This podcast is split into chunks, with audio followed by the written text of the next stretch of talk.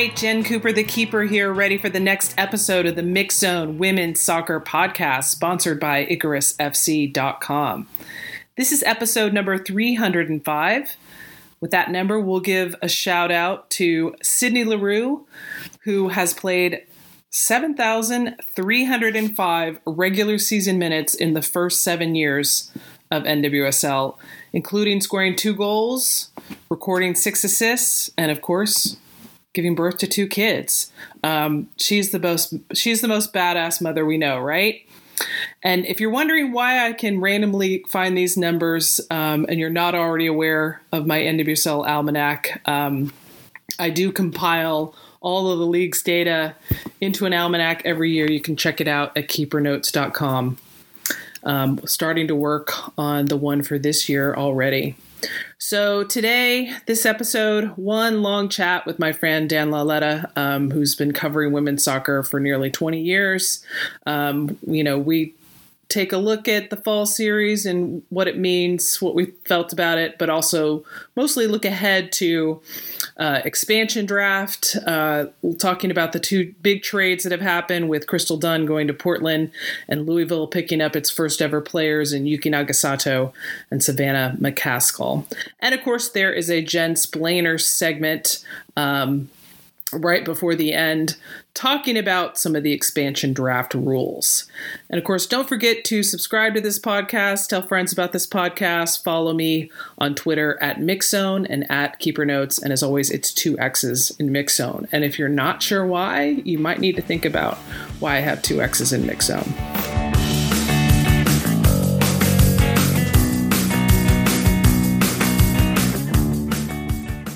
Right, Jen Cooper, the keeper here with Dan Lauletta of Equalizer Soccer. Um, let's say the only person who's been covering women's soccer longer than I have in this country. It's probably not exactly true, but it sounds like it could be true, right, Dan? Well, I think he got people. I'll give Michael Lewis probably the title for having covered it the longest, but he doesn't. He, he doesn't cover it on a regular basis. So we could, you know, we, I could be the guy who's covered it the longest on a regular basis, and we'll give Michael Lewis title of guy who's covered it the longest. Yeah, and same as like some of the Soccer America guys and and Beau Dure and stuff like that. So we can say that we are the most addicted. That exactly. we we, we have the the deepest, strongest addiction, uh, which is why we're going to have to start pretty soon a women's soccer media anonymous group. Um, to, you know to help us through. And and i think i mentioned this before that you know at some point we will have a retirement home for old farts like us that just sit around in our rockers and talk about um you know back in 1999 you know. Yeah, we're not quite there yet. I know we're not young anymore but we're not quite there just yet. And we both have living parents so let's not push us over the edge just yet right? I just i just love when it, when i see that like that the progress that we've made. I, I mean, I'm going to be a dork about it every, every, year, but you know, when when you think that we are moving into, you know, the ninth operating year of NWSL, that's huge. You know, um, you know that we have uh, Louisville expansion uh, about to be underway. We know Angel City's on for 2022. We keep hearing there's another team for 2022. Pretty sure it's Sacramento, but you know, still waiting. For that Sacramento was supposed to be in for 2020. I don't know what happened there, and then maybe 2021. So, well, we'll aren't see. they happy now that they didn't get in for 2020? yeah, I mean, I, I don't know. And can I have do we are we around long enough now that we don't have to announce the year every time a new season begins until unless it's a round number? Right? Like, uh, you know. I think we need to get to ten, and then we don't have to okay. announce the number of year because. All right, I'll give you ten. Not nine's kind of cool, right? Because you can say it's three times as long as the WSA, or it's three times as long as the WPS lasted. Okay, right? I'll give you that. I'll give you ten years. Yeah. yeah, but once you get to ten, yeah, then we should go ten years. 15, 20, 25. Yeah, yeah. Yeah. Right, because you don't hear like, "Hey, this is the 83rd NHL season" or whatever. They just had 100, but they had a big, you know, they did a big deal for 100, which they should have. But you don't hear every every other year what you know what number it is, or this is the historic 94th season, longer than any other hockey league. You know, like I think we've beaten that narrative into the ground at this point. Yeah, I think. Yeah, I yeah. Well, and it, it's the kind of thing like, uh, uh, you know, us having paid attention to this so long and so closely that it's easy to forget uh, the perspective of someone for whom this is still pretty new, whether they started watching after 2011, after the 2015 World Cup, after the 2019 World Cup, or after this summer because they happened to discover the Challenge Cup on CBS. Um, right. Was, but if you're new to it, then you even have less of a reason to worry about how long the other leagues lasted for. Except, except my, my counter to that is, as someone who, you know, once I started following what I wanted more and more of was like, well, what happened before?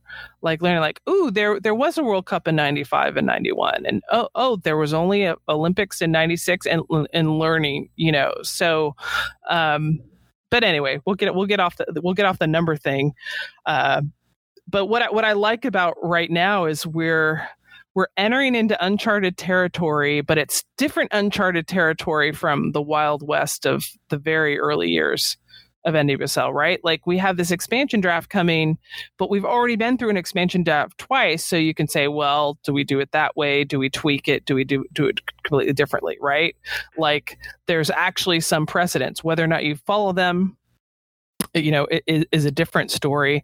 And we have this incredibly insane year that kind of pushed forward the whole concept of loaning out players in a way that what we've only seen in the league before was in the off season players would go play in australia so they'd go on loan right? This was a whole different okay well players had to make a choice of well i need to be in europe for my euro qualifier so i need to go on loan or if i go on loan i'll get more games than if i stay here for the fall series. So i, I feel like we're just in a very uh, a very different different place but it's it's it's good. I mean i feel like i've been explaining to a lot of people rather calming the nerves of a lot of people. They're like is this bad for the league? I'm like no this is you know this is actually probably what has to happen when you have these quarantines and these qualifiers and each player is kind of having to make a choice based on where she is with her national team where she is with her club. You know does she need more experience? Does she need rest? You know all all that. But before we get into before we get into that sorry sorry to interrupt um I, I do want to just kind of wrap up quickly the your your thoughts on the fall series, and then we'll jump into um, I- expansion. Well, if I'm being completely honest, I was not as locked into the fall series as I was the Challenge Cup or any of the other seasons, but I think it's a really good thing that the fall series happened. They were able to have teams travel to different markets. Every team traveled to two different markets and had those teams come to them.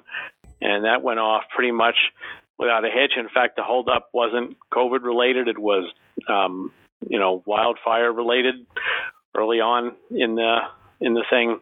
Um, you know, I think that for certain teams, I think you look at Portland went through the um, even though they advanced in the knockout rounds, in the Challenge Cup, but they finished at the bottom, and then to come back and be undefeated in the uh, fall series and, and win it was a was a good thing. And I think the Dash, even though they didn't have Rachel Daly and some of their other top players for the fall series, I think it was good for them to kind of back up what they did by winning the Challenge Cup because you know it, the Challenge Cup was the sort of thing where you know it could be like, oh yeah, remember when the Dash won the Challenge Cup, ha ha ha, right, or it right, could be, right. hey remember when the Dash, you know, started to find their footing in the Challenge Cup, and uh, you know, I think so. I think it was important that they show well, which they did, and uh, you know, even for the courage to finish in the middle of the table, uh, you know, and again, that is a complete shell of the team that they were when we last saw them at full strength, and they probably won't be that team ever again, but they'll certainly be a lot better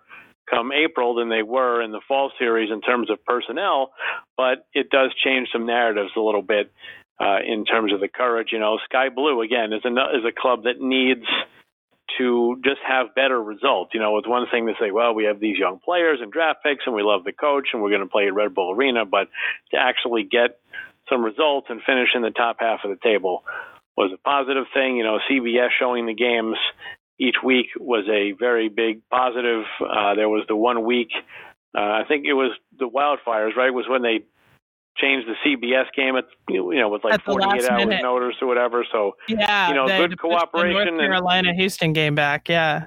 You know, and that's easier to do when you're not selling tickets. Um, yes. you know, to just move games around. But the fact they were able to do that and have some cooperation, so we got the year, you know, that was so weird, and um, you know, hopefully this is a bridge to some sort of a normal 2021, and these trades and the upcoming expansion draft hopefully is a signal of a return uh, to normalcy, as good as we can get normalcy uh, for the time being, anyway. Yeah, I mean, I didn't expect um, that that you know fans or media would lock into the fall series the same way as they did with the Challenge Cup because one, we had a lot more sports back on the table. Uh, you're getting into the school year. Um, the games aren't every three or four days, right? So it was a much right. uh, sparser schedule. But I I did really enjoy uh, having called most of the games that the games were more wide open, right? Uh, average scoring in these games was 3.5 goals per game when it was like maybe like 1.4 uh, during Challenge Cup because so players are getting a little bit more rest. You know, half their games are played at home. Um, you know, obviously, coaches, uh, regardless of how much they want to win, need to win, they they're still using these games to experiment with formations or lineups or giving players minutes. Um, so we had some really great dramatic games, including that that final weekend. I mean, Orlando coming back from being down 3-0 at half after giving up two goals in first half stoppage time to come back and tie it in second half stoppage time for a 3-3 game, right? Like, yeah, and I didn't even mention Orlando. I mean, they didn't yeah. even get to play in the Challenge Cup, so it was important for them to play in the fall series and to have a result like that. Yeah, they haven't had a lot to crow about in Orlando in terms of uh, really the men's or women's soccer team. Now they got their men's teams in the playoffs and the women's team had that result there at the end and they had I mean that team was was decimated. I mean I do the the roundup every week of Americans playing overseas, and it seems like there's eight or nine Pride players that are overseas right now. So they, I mean, they really were decimated in terms of their uh, in terms of the roster. And you know, I think players were in better shape in the fall series because I think it, you know right when I mean it was preseason was like two days old, and then it got shut down. And right in March, uh, you know, yeah. Right, and I, you know you have to believe that there were some players that you know either don't train as well by themselves or just were not you know, very easily motivated. Nobody knew what was going on, but the fall series was kind of on top of the Challenge Cup, which was in the altitude. So I think players were in better shape. And like you said, I think coaches were a little bit more content to play a wide open style in the fall series. How that manifests itself when we come back for the real thing, I don't know. But uh, you know, and again, the personnel will be an awful lot different. You know, a lot of the fall series players are ones that we haven't seen before, and some that we won't see again. But um, yeah, it was a unique opportunity to be able to maybe play a little bit more wide open. Plus, backlines that have been, you know, established backlines weren't necessarily together either. And that's, uh, you know, don't uh, don't you know, don't sell an established backline short on their ability to keep goals out of the net. And in Orlando, like you mentioned, um, they had the most players on loan. Uh, understandably, when when they didn't have the opportunity of the Challenge Cup, a lot of their players, and they had signed a lot of international players. I, I was wondering last March, I'm like, how are they going to meet the four international player limit. Um, you know, so right. you had a lot of those players needing to go abroad, needing to get those games. So they had more players on short term contracts than any other club. Um, but what I loved is that we saw some amazing performances from those short-term players. Uh, you know, Courtney Petersen, no, she she's a regular signing. Carrie Lawrence uh, started you know all, all the games. She had a, a, goal line save in their in their scoreless draw against north carolina. Jordan listro looked really good. Deneisha blackwood who you know played at a junior college and then a division two college you know never someone that would have been considered for the the draft right? But she's played for jamaica she went and played in prague like getting a chance right? And, and of course one of one of the greatest kind of woso dork stories kate howarth and i'm not calling her a dork i'm calling myself a dork um, she had made an nwsl since may 2013 she had yeah. four appearances with Boston Breakers, um, and then she got waived, and she stuck with it. She was playing with the New England Mutiny all this time in WPSL and then UWS. Last season, she was player of the year having scored in every single game she played in she had invitations from five different nwsl clubs for preseason and then preseason blows up in March. Then she's with Orlando in June. Then they don't get to go to Challenge Cup. At the same time, what she's an EMT uh, in Massachusetts, and but she's still chasing this dream. And so it's so great to see her get back on the field, right? Like yeah, for sure. And some of those other players you mentioned, there, you know, some one of those players, maybe not specifically one you mentioned, but there will be someone that establishes himself because of the Challenge Cup slash Fall Series. You know, maybe both, maybe one or the other. Um, you know, even though a lot of the, those players we won't see again, you know, you will we will look back and say, well, the Challenge Cup or the Fall Series made this player's career.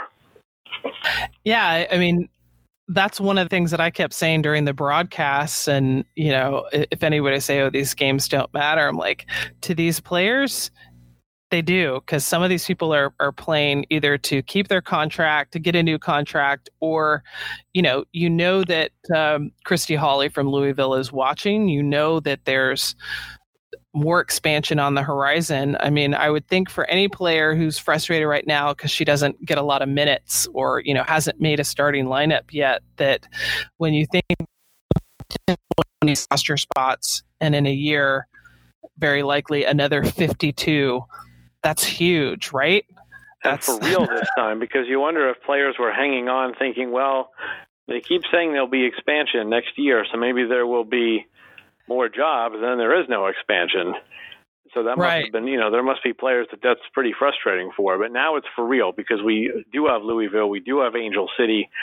Um, you know, maybe that makes me more optimistic than I should be about a 12th team for 2022. But it does seem like there will be maybe two teams coming in in 2022. So there will really be more roster spots available, and not not just the promise of new roster spots. Yeah, and you know we already have uh, we already know the first two players that will be part of Louisville. So big trade uh, that that happened. Um, and and I think it's interesting that part of the trade is now Chicago is protected from having anyone else taken in the expansion. Well, that's, whole, that's their whole trade. That's basically what right. they what they got right. for it. Right. But I, I guess my, my point is like I've never seen that element as an announced trade value thing, right? And it makes sense. Um, but when when I first saw that press release, I was like, okay, you see, it has happened before in other sports, but I don't know that yeah. we've had an expansion draft in many other sports where such high profile players can and will be made available because of the allocated player deal where you can only protect two and now right. the number of allocated players is so skewed and yeah we had you know Ashlyn Harris a few years ago Meghan Klingenberg they were both um, you know acquired based on that same metric but uh, yeah, I don't remember a trade in any of the other sports um, where this happened, where the players were such a big deal. Um, you know, I don't like the expression full roster protection for the Red Stars because they traded two of their players to get it. So, you know, I think if it were, you know, full roster protection makes me think they didn't lose anybody. But yeah, they traded, uh, you know, Nagasato and McCaskill go to Louisville. That's not a bad first two players to acquire as an expansion team. And uh, you know, it's a, and and they sent an international slot for two seasons and a draft pick.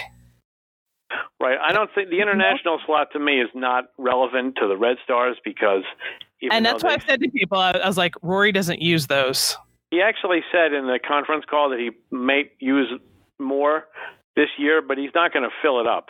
So that's important for Louisville if they use them all. I don't think it's important at all for the Red Stars to part with that, which I because you know I talk a lot about the value of draft picks, but the value of international slots is so fascinating based on which teams want them and which teams you know don't want them at all.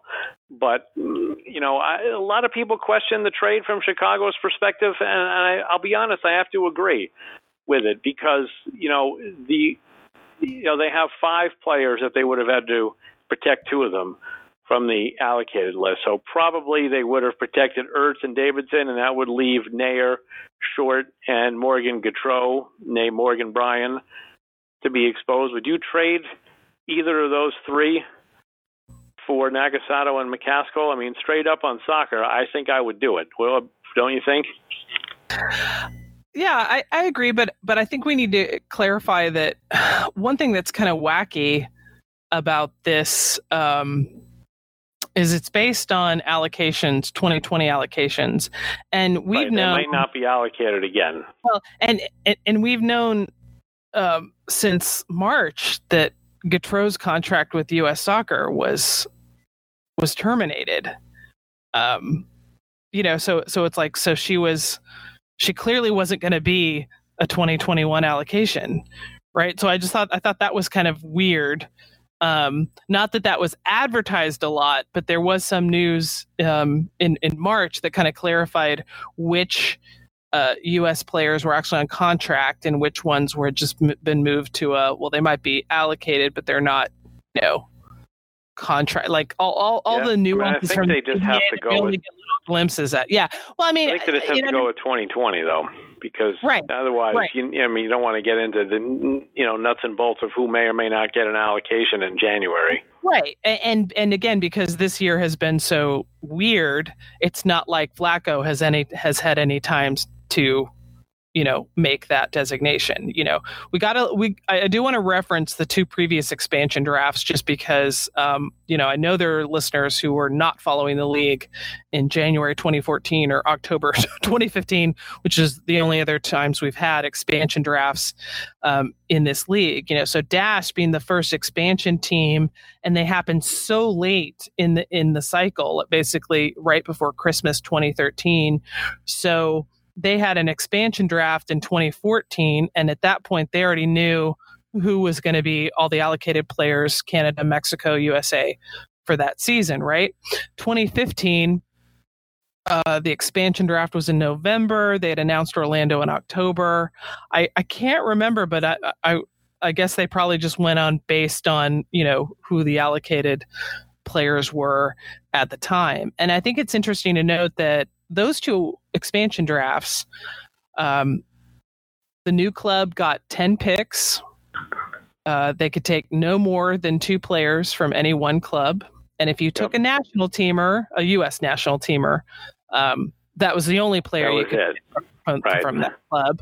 Um, Which is the same this year, except that it's two from every team. wait, wait, wait, wait, yeah, yeah, wait, wait, wait, yeah, wait. Let's just explain the the one in the past. Um, and then teams could protect nine players if you were a playoff team, and ten if you were not a playoff team. So you know you're kind of waiting it that the, that the teams that didn't make the playoffs get to protect an extra player, and when you have a player picked, then you get to protect one more player. All right. Right. So this year, this year, a little bit different. I think it's interesting that it's, you know, Louisville could have picked up to 18 players. That's a lot of picks, right? Like you're saying, it up to you know two per team. Yeah, that's a game day roster.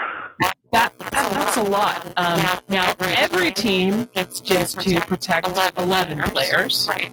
And there's you know we're at 19 right now, so we're basically the same size as when Orlando came on board in 2015. So more players, players protected, um, and of course and roster rosters are so maybe that's that's part of it too. Uh, but I did find it surprising. I was wow, they're taking 18 picks, and now that they have allocation money, there's an incentive for Louisville that the fewer national teamers they take from existing rosters, the more allocation money they can get uh, as they start to build their roster. So, if anybody wants to delve into those details, you can go to nwslsoccer.com. There's a big expansion draft uh, article that that that links to all the little details of the expansion draft. But I, I do think it's interesting that Louisville is given the opportunity to pick so many players, right? And um, and now we're at a point where it, there is kind of a wacky imbalance of who has how many national teamers, right? At this point, Washington Spirit have zero,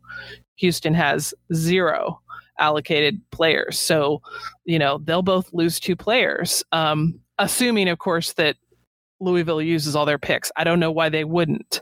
Um, whereas like you mentioned with chicago having five you know this this this trade was probably the right thing for them to do to at least control who they lost right? well the only but the only thing about that is that you know rory dames said in the conference call that they didn't have a lot of wiggle room because louisville was very specific about who they wanted if they made this deal so you almost have to wonder would it have made more sense for chicago to leave Nagasato and McCaskill exposed and have Louisville take those two players and not have to give up the draft pick and the international slot. And did they send allocation money too or no? I don't think allocation I don't, money. No, I don't think I think they did. The, but yeah. they, so they wouldn't have had to give up the draft pick and the international spot. Now maybe in that case Louisville would have taken one of the allocated players, and maybe the Emily Boyd injury, which leaves Chicago with basically no backup goalkeeper to Alyssa Naeher, gave them a little bit of cold feet about dangling Naeher out there for Louisville, because uh, that might have been, you know, maybe that's a little bit more dangerous when you don't have a second keeper in the pipeline at the moment. But um, yeah, I don't know. It, it's interesting. I you know I think ultimately you know Rory Dames knows what he's doing. He still has three first round picks left for 2021. I would guess he'll figure out a way to get, um, you know, 20 uh, one extra one for 2022 by the time it's all said and done at the end of this draft, whenever that is. But it's a, it's a fascinating trade. But Louisville's going to have an opportunity to have a pretty darn good roster because they've got the first pick and the fifth pick, and you know Portland's going to have to leave some interesting people exposed. I wonder if that'll be like a, you know, I dare you to take Crystal Dunn or Becky Sauerbrunn, who both forced their way to our city this year for personal reasons. You know, and seriously, you know, remember when, you know, when Washington was leaving players exposed, Jim Gabarra basically did Ashlyn Harris a solid by leaving her unprotected. He very easily could have left Krieger or who was his third one at that time? I can't remember, but he had three players that he had to protect, and he, I think it was Crystal Dunn actually. Done, and, yeah. And he actually did Harris a solid because she wanted to go to Orlando, and he could have played hardball and had, you know, and kept her protected, made Orlando give something up for her, and he didn't. He let her go in the expansion draft, and I don't think he's ever gotten any credit for that. And um, you know, I, so I don't know. I, I, you know, I would leave Dunn and Sauerbrunn unprotected because you know they're not going to Louisville, right? Well, so which ones do you protect for for Portland? Well, I think Heath and Horan are the obvious ones, and I mean, I you know, I think Adrianna Franch is. If I were a betting man, I would say Franch is the Louisville starting goalkeeper on opening day in April. Assuming she's healthy. Assuming she's healthy, of course. But I mean, he, I think Heath and I mean, and Heath seems tied into Portland as much as anybody. But I mean, who do you who do you leave exposed in that? I mean, I think Dunn and Horan are the two best players on that team now, but um, I, I just I don't think there's any chance of Crystal Dunn going to play in Louisville when she basically said trade me to Portland. I mean, I was thinking, could you risk not protecting Tobin Heath's rights because, you know, it's not like she's going to come straight back and she could, you know, kind of make the same Dunn and Sauerbrunn arguments. I don't, right. I, I, I, don't know. Well, I've been saying for a long, you know, I, I kept toying around with the idea of would North Carolina maybe leave Sam Mewis out there, and now they don't have to worry about that because they traded Dunn. And I said I might not take Mewis if I were Louisville because I wouldn't want to start my team with a midfielder that would run my midfield who wouldn't be there till the end of the season, and that goes probably triple for Tobin Heath, who's you know in, well into her 30s and doesn't have too many years left. So I mean, you could go that route too because I don't, you know, uh, I don't know if you can get in Christy Holly's head, but I don't know if Tobin Heath going to a new market is the way you want to start a brand new team either. I mean, there's there's an awful lot for for Holly and Louisville to think about here, and we we haven't seen the list yet, of course, but it'll be really fascinating to see what what does happen with those players. Yeah, I mean. That, Orlando's got three too, by the way. Orlando's got Morgan oh, Krieger. Krieger not on the list? They've got four. Krieger Krieger's a current. And Sonnett. Right? Yeah, Krieger, Sonnett, Morgan, and and Harris. Yeah, um, this is why you know I, I've bitched about this before. It's it's like this is how we know we're not at at really good kind of media market saturation because there's not you know talk shows and and lists in the newspaper debating and arguing who you protect and who you don't protect and what what do you do with the rights and you know like it, it's fascinating and and I want there to be more about it. And I even tried to set up a spreadsheet, um, you know, like here's a roster for each team right now. Of course, we'll have next week. We will have here's the current rosters, you know, because they're they're re-signing players and stuff like that. And here's who's going to be protected. And you know now we know that you know chicago is is off limits and mccaskill and nagasato are are, are with louisville. But it, it's like there's so much to digest right? Um, and um, it's not like 2014 or 2015 when the the league was not very deep, right? Those were 20 player rosters um, so once you were protecting 11, or sorry, nine or 10, you know, it's, it's like you had basically your starting lineup protected. We've got deeper rosters now. It's a stronger league, and this imbalance of of the national teamers. It's it's yeah. I mean, the calculus to this just keeps you know bumping around in my head, and I, I was like, oh, I I wish somebody could set up a like a simulated you know expansion draft uh, you know program or something uh, uh, online. And you know i'd love to hear more from louisville right? Like we don't know what their game plan is right? Like we have a little clue now that they've signed yuki nagasato and savannah mccaskill. And I, I, like the the idea of uh, of acquiring Nagasato as someone who has such tremendous experience and she's still young enough without being young obviously but young enough that you know she's got a few more seasons in her. She could probably set a great tone in the locker room attitude but here's someone who's won a world cup won a champions league won bundesliga you know helped chicago get to the playoffs right? And then savannah mccaskill who I, feel like we saw her really tear it up in the challenge cup um, you know perform as best she could in, in fall series. I think it, she kind of got cheated out of a game uh, by two yellows making a, a red card. Um, but you know what? She's this is only this was only her third season as a pro, right? And you know how how much she's fighting to get back into that national team pool.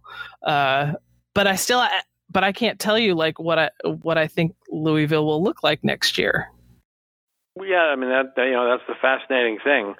Um, you know, and I think McCaskill's had kind of a rough go of it. You know, drafted number two overall by Boston, and then a day and a half later, the or a week later, the team was out of business, and then she wound up on a pretty poor Sky Blue team. Uh, but yeah, she had a really good. She's one of the players that really had a, you know, a standout 2020, and you kind of hope that it spills over into 2021. But some interesting things that Dame said about Nagasato when he addressed the media was that he said, and this is paraphrasing, but he said that she set standards for our team that I didn't even knew existed, and talked about you know first one on the training field, last one off, and he made it very clear that he was not being cliche, that she was literally the first one there and the last one off and held people to a much higher standard than had ever been done before when she got there, which was, I guess, the end of 2017. Right. So that could really, you know, that, you know, I, my belief as an expansion team is, yeah, you want to get good players and you want to be good, you know, you don't want to be terrible. But in my opinion, when you have an expansion team, you want to start off by establishing a positive culture so that you can build on that culture because players are going to come and go. There's going to be swings up and down the standings over the years. But if you can get a positive culture established, then you can really do a lot to build up that. So, you know, if that's all true about Nagasato, and I don't have any reason to believe that it isn't, uh, then maybe she is the impetus to really setting a positive culture for the new team in Louisville. And also, if they acquired that international spot. You know, it might have just been one of those things like, ah, throw in the international spot, it'll look better. But, you know, if they're going to go over and above the international limit, you know, that every team gets set, you know, that, that would make them mighty aggressive, especially in an off season when I don't think anyone really knows how many international players will even come because of COVID. Yeah, it's I mean, we keep talking about 2020 and we can't wait till it's over, but it's not like all of this is going to end when when 2020 ends. There's still going to be a lot of um, unknowns going into 2021, and that and that's a yep. good point. You know, um, you've also got I mean, the, the, the, Olympics still remains a, a, big question mark, right? Um, yeah, for sure. You know, we know it's scheduled, um, but you know, there there could be the determination at some point of you know, no, it's not going to happen. Or, I mean, I'm leaning towards the it happens. There's just no fans in the stands, but uh, you know, so if it happens, you obviously have these all these teams have to prepare with that window where players are gone. Um, and if it doesn't happen, well, then that that throws a big, big wrench into things. Um, as well. Uh, but let's before we talk more expansion in 2021, let's talk about um, the other big trade uh, that happened recently, um, and, and, and I think a lot of people sense that this was you know kind of kind of coming given that uh, her husband you know is the is one of the trainers for Portland but Crystal Dunn making the move from North Carolina to Portland, albeit a, a kind of a convoluted, what three team trade to make that happen. Well, it sounded like North Carolina and Portland couldn't agree on terms, and so the Reign stepped in. And I actually think did pretty well for themselves because they basically got Dunn for Casey Murphy and some allocation money, and then send Dunn to Portland for more allocation money than they send out and a first round pick. Uh, so I think they did okay for themselves. You know, it um, it's going to leave them with a void at goalkeeper for the moment, but considering they just stepped in to make this trade happen, I think they did okay. Now, in terms of the trade, you know, this was rumored a year ago. And it, I really, really would have been disappointed if it had happened a year ago because that was when North Carolina was coming off playing Portland in the final two years in a row. Dunn maybe was, maybe still is the best player in the league. She's certainly in the top five or six. And it just would have been weird to have her traded to basically the Courage's biggest rival. I still don't love it. I still think that it's a, you know, I understand that Crystal Dunn wants to be near her husband's. I think there are athletes in team sports all over the country that would like to be in better locations or not have to uproot their children or not have to uproot their spouses for whatever their careers right. are in the cities that they're living in. Um, you know, and I'm all for trying to make it fit best for you. But you know, when you get Becky Sauerbrunn, I need to go to Portland. Crystal Dunn, I need to go to Portland. And neither of these players are ones that are considered, you know, like in the high maintenance group, right? But it just it doesn't always look good for a league when this happens. And you know, if Portland winds up winning over North Carolina and Dunn is the difference, then that I mean that's I don't know. It's just it's it's not great, but it's fascinating because I think there are some questions for me about how Dunn fits in Portland. I mean, she's good enough that I mean you can should be able to figure it out. Uh, but North Carolina's got a lot of work to do, and they're going to get hit you know, they're going to get hit in the expansion draft. And I mean, this will help because, like we said, Mewis and Dahlkemper now both get to be protected. They don't, you know, they don't have to worry about that. They're going to lose two good players. Well, and I agree with you about um, the, you know, hey, that's where my family is. That's where my husband is. That's where my wife is. That's that's that's the city I want to be in. Um, not that I wouldn't want someone to have that opportunity if they could, but I do think it it sets a dangerous precedent for for the league of well, you know, you accommodated Becky Sauerbrunn, you accommodated Crystal Dunn. Why don't I get accommodation? Right? When Absolutely. you know, it's it's it's like sports. It's like as much as we want to pretend it's not true, it, it's like sports is all about hierarchy, right? Um, who who's the best eleven? Who's the starting pitcher? Who's the starting goalkeeper? You know, who who makes the cut? Who doesn't make the cut? Um, so hey, if you're higher up in the pecking order, well, then yeah, you can make some demands um, and and get things what you want. But it doesn't mean that everybody is going to be in, in, entitled to that. Um, and I I was really intrigued by some of the headlines that I saw after the trade, saying, "Ooh, is is Portland now going to be the power club?" And it, it, it's like as if there wasn't. Um, an expansion draft about to happen right and then of course we have you know something we've talked about many times is the very problematic system uh, that that's come out of the allocation, right? The the thing that basically gave birth to NWSL was, you know, U.S. soccer and pulling in Canada and Mexico to say, hey, we'll help a new league get off the ground by paying the salaries of, of the national teamers, right? And you know and, and, it's evolving and you don't have the it's automatically the same number to each team as as it started out with right like we mentioned washington houston they've, they've got none um, right now mm-hmm. portland has a lot um, you know uh, North Carolina has solved their problem. They've they've just got Dahlkemper and Mewis right. So those are the only two that that they need to protect.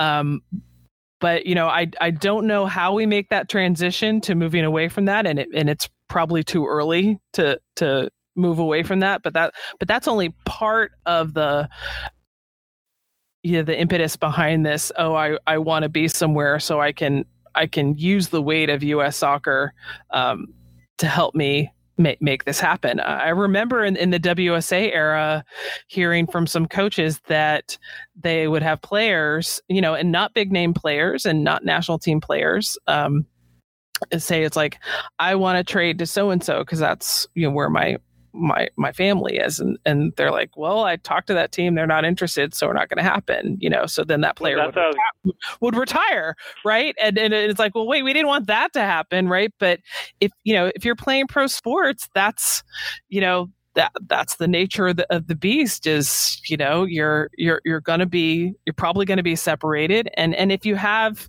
you know and this is pretty common in in, in women's soccer uh, if you've got a two sport family, whether it's you know two women and or a man and a woman, that that's that makes it even more complicated. Yeah, there's no question about it, and you know that uh, that's what I was going to also say is that what happens. You know, first of all, what happens if every national team player wants to go to Portland? But what happens when there's a player that wants to go to Portland or somewhere else, and the team says, no, I don't think that's a good fit for us, but we don't have anything to give up. We don't want to break up what we have here to accommodate bringing this new player in. So, you know, again, I, it's one of those things that individually I can't knock Becky Sauerbrunn or Crystal Dunn for saying they want to go play and live near their husband slash boyfriend. But you would, and who knows how many other times it's been, you know, I mean, Carly Lloyd basically same thing, right? Wanted to go home to New Jersey. It just, you know, because New Jersey wasn't, you know, Sky Blue's not considered the power team, so it wasn't viewed in the same light. You know, and if you look, if you can make it happen, that's great to make it happen. But I don't know, the done done to Portland just I don't know, It doesn't feel perfect to me because of what how important she is to North Carolina and how it could swing the balance of power in the league. And yeah, I mean there are occupational hazards that come with being a professional athlete, and some of them are you don't always get to be with your family all the time. But again, you know, hey, if you can pull it off, that's great. Go for it. Well, and even you know we we saw um, you know Alex Morgan. You know she and Servando Carrasco were together at Orlando for a little while, and then you know Orlando City, the men's side traded him, and and she spoke about that in Time Magazine what, what year year and a half ago. You know that she was pissed about that, but it's like, hey, it's you know these are you know professional teams and businesses and it's like you know you might be great for the women's side but if you know if he's not factoring in what, what happened with the men's side and of course the orlando city men's side has gone through so many changes over the last few years like that's a tough thing to make happen. I, I remember the first year of the Dash, uh, so many people just assumed that Portland was going to trade Alex Morgan to the Dash because that year her husband right. was playing for the Houston Dynamo. Yep. You know, and so people kept saying, they're like, we're going to get Alex, right? I'm like, no. I was like, oh. she's starting where, where she is. He's not where he is. Like, it doesn't, wouldn't make sense for her to come here.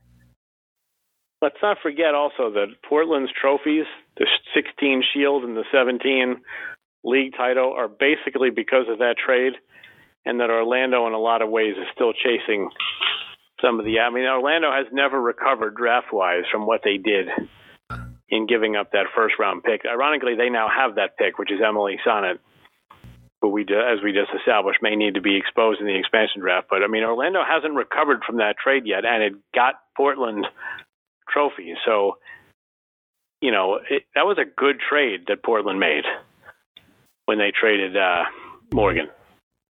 Yeah, yeah, and and that was, you know, similar to the Crystal Dunn one, a pretty elaborate trade where, uh, so let's see, Houston traded Meghan Klingenberg to Seattle in exchange for Amber Brooks and the pick that became Rachel Daly.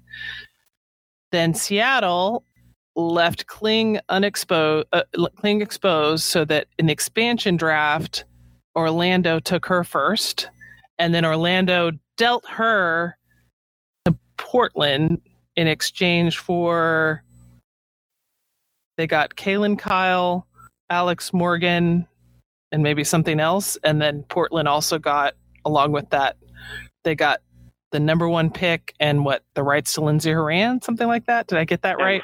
And I think Franch somehow got in there too. Somehow Franch was coming back into the league, and Orlando maybe had her rights. I, I feel like it's some way, shape, or form that trade got Franch to Portland. Yeah. So it, yeah, the Horan thing was. I mean, Horan. you know, again, we I said Dunn might be the best player in the league. Horan might be the best player in the league. That's you know, that's no small thing to have. Yeah, yeah, yeah. Um, and she's been pretty clear that you know she doesn't want to play defense. She's not looking to play defense. She wants to be an, an attacking player. So, yep. yeah, I think that that's going to be going to be really interesting. Um, but of course, before we even get to 2021, you know, coming back to the expansion draft that's set for November 12th, and it's kind of cool to see that for the first time. There will actually be a broadcast of the expansion draft. Um, not that all these people will be in one place at one time. It's it's really expansion draft is a, a series of conference calls, right? Um, that'd be kind of mean to put all these players in a room and say, "Hey, guess which one of you are losing your existing team and going right. somewhere else."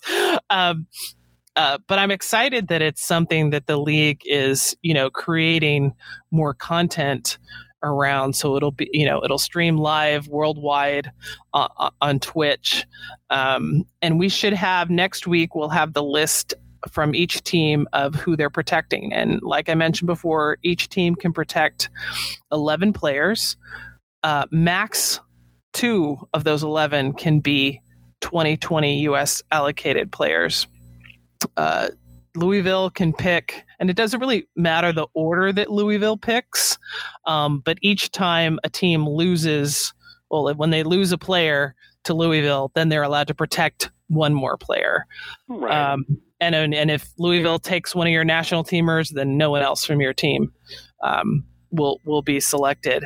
And Louisville doesn't have to use all the picks, but I'd be surprised uh, if if if they didn't max out. Um, it's just I yeah, I think it's going to be so interesting. And then, of course, as soon as that draft is done, then you have all these existing teams going, okay, well, this is who I'm going to have to replace for 2021 and how do I replace that player because okay, you know, we know we're going to have a college draft, but given the really um, off and on NCAA schedules, you know, some conferences have been playing in the fall, some will play in the spring. NCAA is trying to do a championship in the spring. Um, you know, will some players, uh, you know, take an additional year if they can, right, uh, and delay coming out of college? Will some will more players come out early. You know, it's it's like there's just there's so many different things. And as you mentioned before, like you know, is it harder to get a European player or any foreign player uh, to come over, yeah, given uh, quarantine or qualifying or you know all the different things that are out there and and hey you prob- interesting. you probably don't want to bring over a player that's whose team is going to the olympics you know because then you know you won't have her half the time Certainly not on a one year deal. It's also interesting because if you go back to the last two drafts, probably it has been a lot harder for players coming out of college to crack NWSL lineups, partially because we haven't had as many retirements, and so the rosters are getting better and deeper. And in Yes. theory, with the new jobs coming in, that would make things it would make it easier now for the college players coming in, at least in the top 15 or 20. But if you've got an abbreviated college season or a non-college season, and kind of like we said earlier about the Challenge Cup, if you've got players who are basically training by themselves rather than training in team environments, that's going to make the college to pro jump that much more difficult for all but the absolute top players coming out. So that's another fascinating element of the draft is will there be as many players that are able to step right in and make an impact? And I'm not sure what the answer to that question will be. And again, if there's spring, you know, if they play in the spring, that could change things up on the other end where you might not get them until May, but they might be coming straight out of a competitive environment and be in better shape than they you know would have been if you had them just from preseason. So there's I mean there are so many things up in the air right now for this new season and pretty much every aspect of it. you know and, and of course we have these clubs you know hoping that they can um, you know play play home games in front of fans. Um, we saw a couple of clubs be able to do that late in the fall series. Um, but yeah still still so much to be determined. So well last few thoughts uh, from you dan just um, maybe some how about this hopes and dreams for uh, for 2021 nwsl Oh boy, you're killing me. Um, you, honestly, just to have a season that starts on time, that goes to the end, and that we can have an NWSL championship where the media can be there and and fans can be there.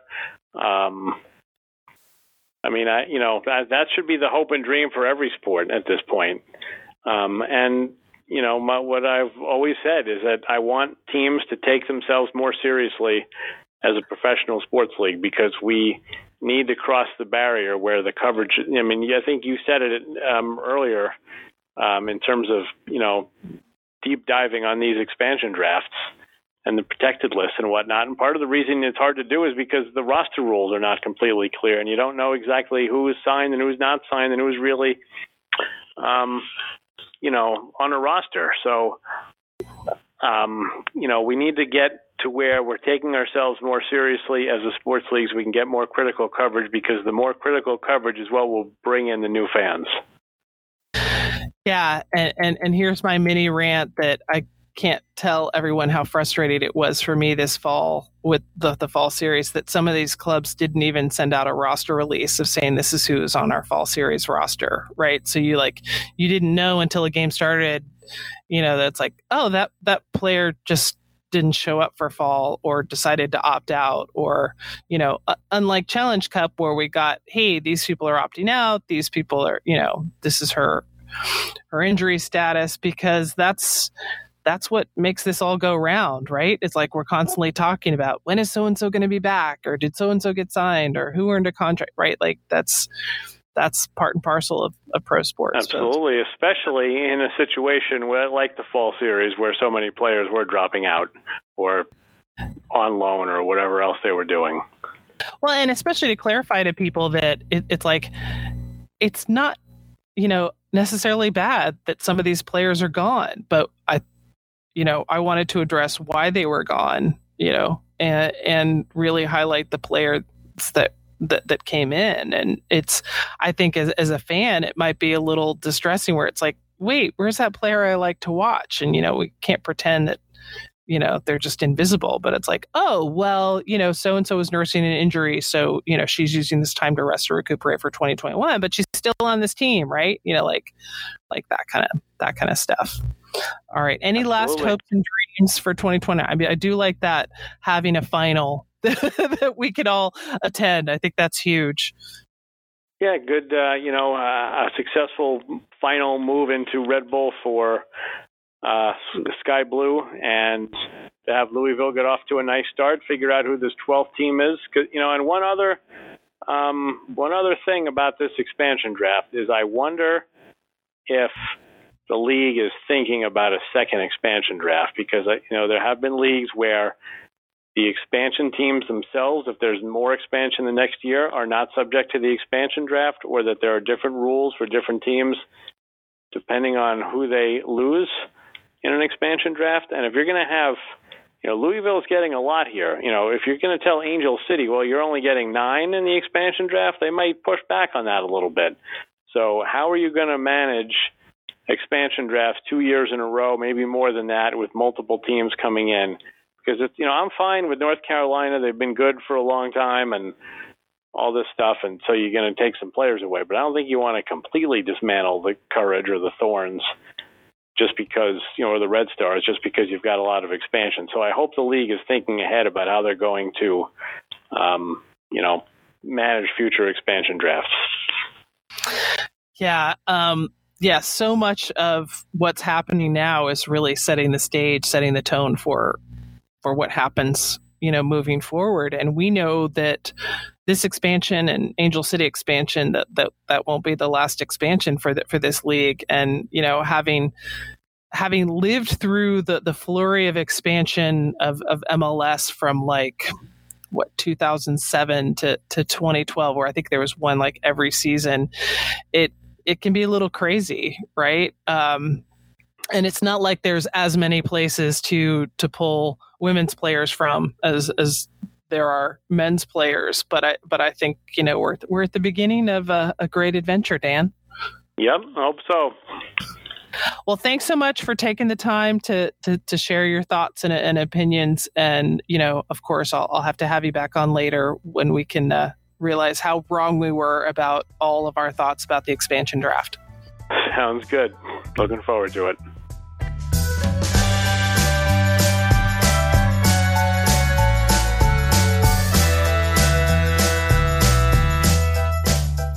Time for little Jen's Jensplaining. Today's topic the upcoming expansion draft for Racing Louisville FC. The rules were confirmed this week. Each team can protect 11 players on their current rosters. Those protected lists will be announced on Thursday, November 5th. No more than two USA allocated players can be protected by any team. Uh, and of course, note that Chicago, they don't have to do their protected list uh, by virtue of their trade with Louisville, where they sent Savannah McCaskill and Yuki Nagasato and some other elements to Louisville. Um, they are totally protected for the draft, so they won't be participating. So Louisville will be allowed up to 16 picks in the expansion draft. That'll be on November 12th. Maximum two per team. So no team is going to lose more than two players. Also, if Louisville picks a U.S. allocated player from any team, that's the only player that can be selected from that team. And they can pick no more than two national team players total, allocated national team players total. So they can end up with anywhere from 14 to 16 players after that expansion draft. Uh, so that's Thursday, November 12th. It looks like it's going to be 7 p.m. Eastern. There will be a worldwide broadcast on Twitch. So everybody will be watching on Twitch. You won't have to figure out how to watch it based on where you are.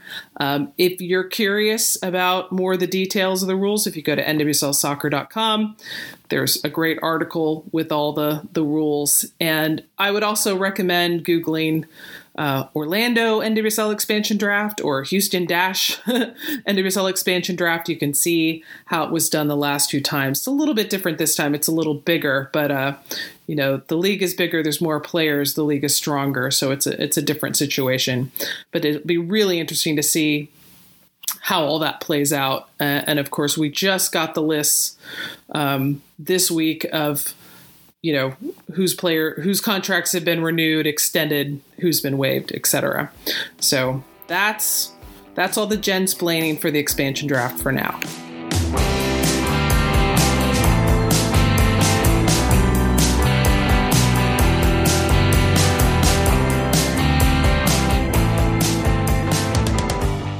All right, time to wrap it up with the back four. First off, we had or we are in the process of having really the waiver draft for the league. And what that means is this this week it was announced um, all teams had to announce if they were waiving any players and not you know physically waving at them, but releasing them, uh, waiving W A I V E or wave, whatever, you get it.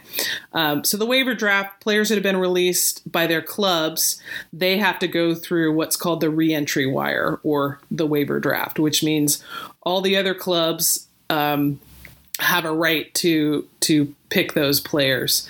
If those players aren't picked, then their rights are free. They can go wherever they want. They can tr- try out with other NWSL clubs next year if they want. Go to Europe, whatever. Their rights are no longer held. So I think there's eight players that were waived. Um, the the priority order of teams of who gets first dibs. Obviously, Louisville gets first dibs as, as the new team. Um, there's no event that is the waiver draft. It's just teams have up until next Tuesday to submit their preferences, and then based on, uh, you know, if, if two teams say I want that player, well, whoever is higher in the in the order gets that player. So anyway, long explanation for what's really. We'll just get an email. Uh, I think next Tuesday night or Wednesday morning saying, okay, these players were selected on the entry wire. These weren't. Uh, and then following that, we will get uh, on the 5th, on Thursday the 5th, we will get the protected lists. You know, then we'll know exactly who's got whose rights by club, and each club has to tell us which 11 players they're protecting. And like I mentioned in the Jensplainer segment, max two players, uh, max two U.S. national team players can be protected by each club. Maximum 11 overall. You do have to protect players whose rights you're holding on to. So, say that Portland wants to protect Tobin Heath's rights she counts as one of those 11 players. She counts as one of those two national players. Same for Rose Lavelle with OL Reign, uh, you know, that, that kind of thing. Um, and of course, we had a, a, big announcement earlier this week uh, for Canada soccer fans. New coach has been named. Bev Priestman is taking over as head coach for Canada soccer. Um, I hope to have a chat with a Canadian reporter probably next week uh, to talk about that. Um, you know, since Kenneth Heiner-Møller stepped away a few months ago, of course, there's been very little activity in international soccer, but anyway, uh, big news new coach for Canada. And last, uh, if you haven't checked out my WOSO nerd links on keepernotes.com, you definitely want to do that. That's where I have a link to the Google Sheet of NWSL rosters by club. Also, uh, you can see all time, well, not all time, but all U.S. women's national team call ups dating back to 2015. Um, I've got game reports, I've got links to my almanacs, all kinds of great stuff. Uh, so be sure to check that out. All right, that's it for this episode of the Mixxed Zone Women's Soccer Podcast. I want to give a shout out to everyone who's been listening, anyone who tweets about this or shares this with a friend. Always appreciated. Uh, Got to give a shout out, of course, to Icarus FC for their sponsorship. If you're tired of the same old uniforms and cookie cutter templates from Nike and Adidas and you want a completely custom kit for your Sunday rec team or your women's team or your kids' team, check out IcarusFC.com. And as always, many thanks to the Beautiful Game Network and also Sean for making this podcast possible.